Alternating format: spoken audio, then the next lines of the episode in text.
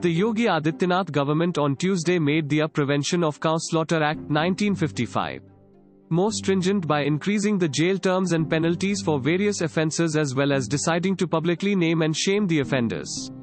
Bringing an ordinance to make these changes, the Yogi Adityanath government claimed that there were loopholes in the existing law which would often allow offenders to go scot free. The new law increases the maximum jail term from the existing 7 years to 10 years.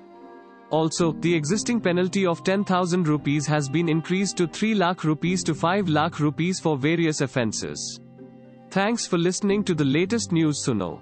Be sure to visit latestnewsuno.com to join the conversation, access the show notes, and discover our fantastic bonus content.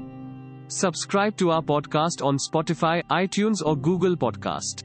अब news सुनो बस 60 second में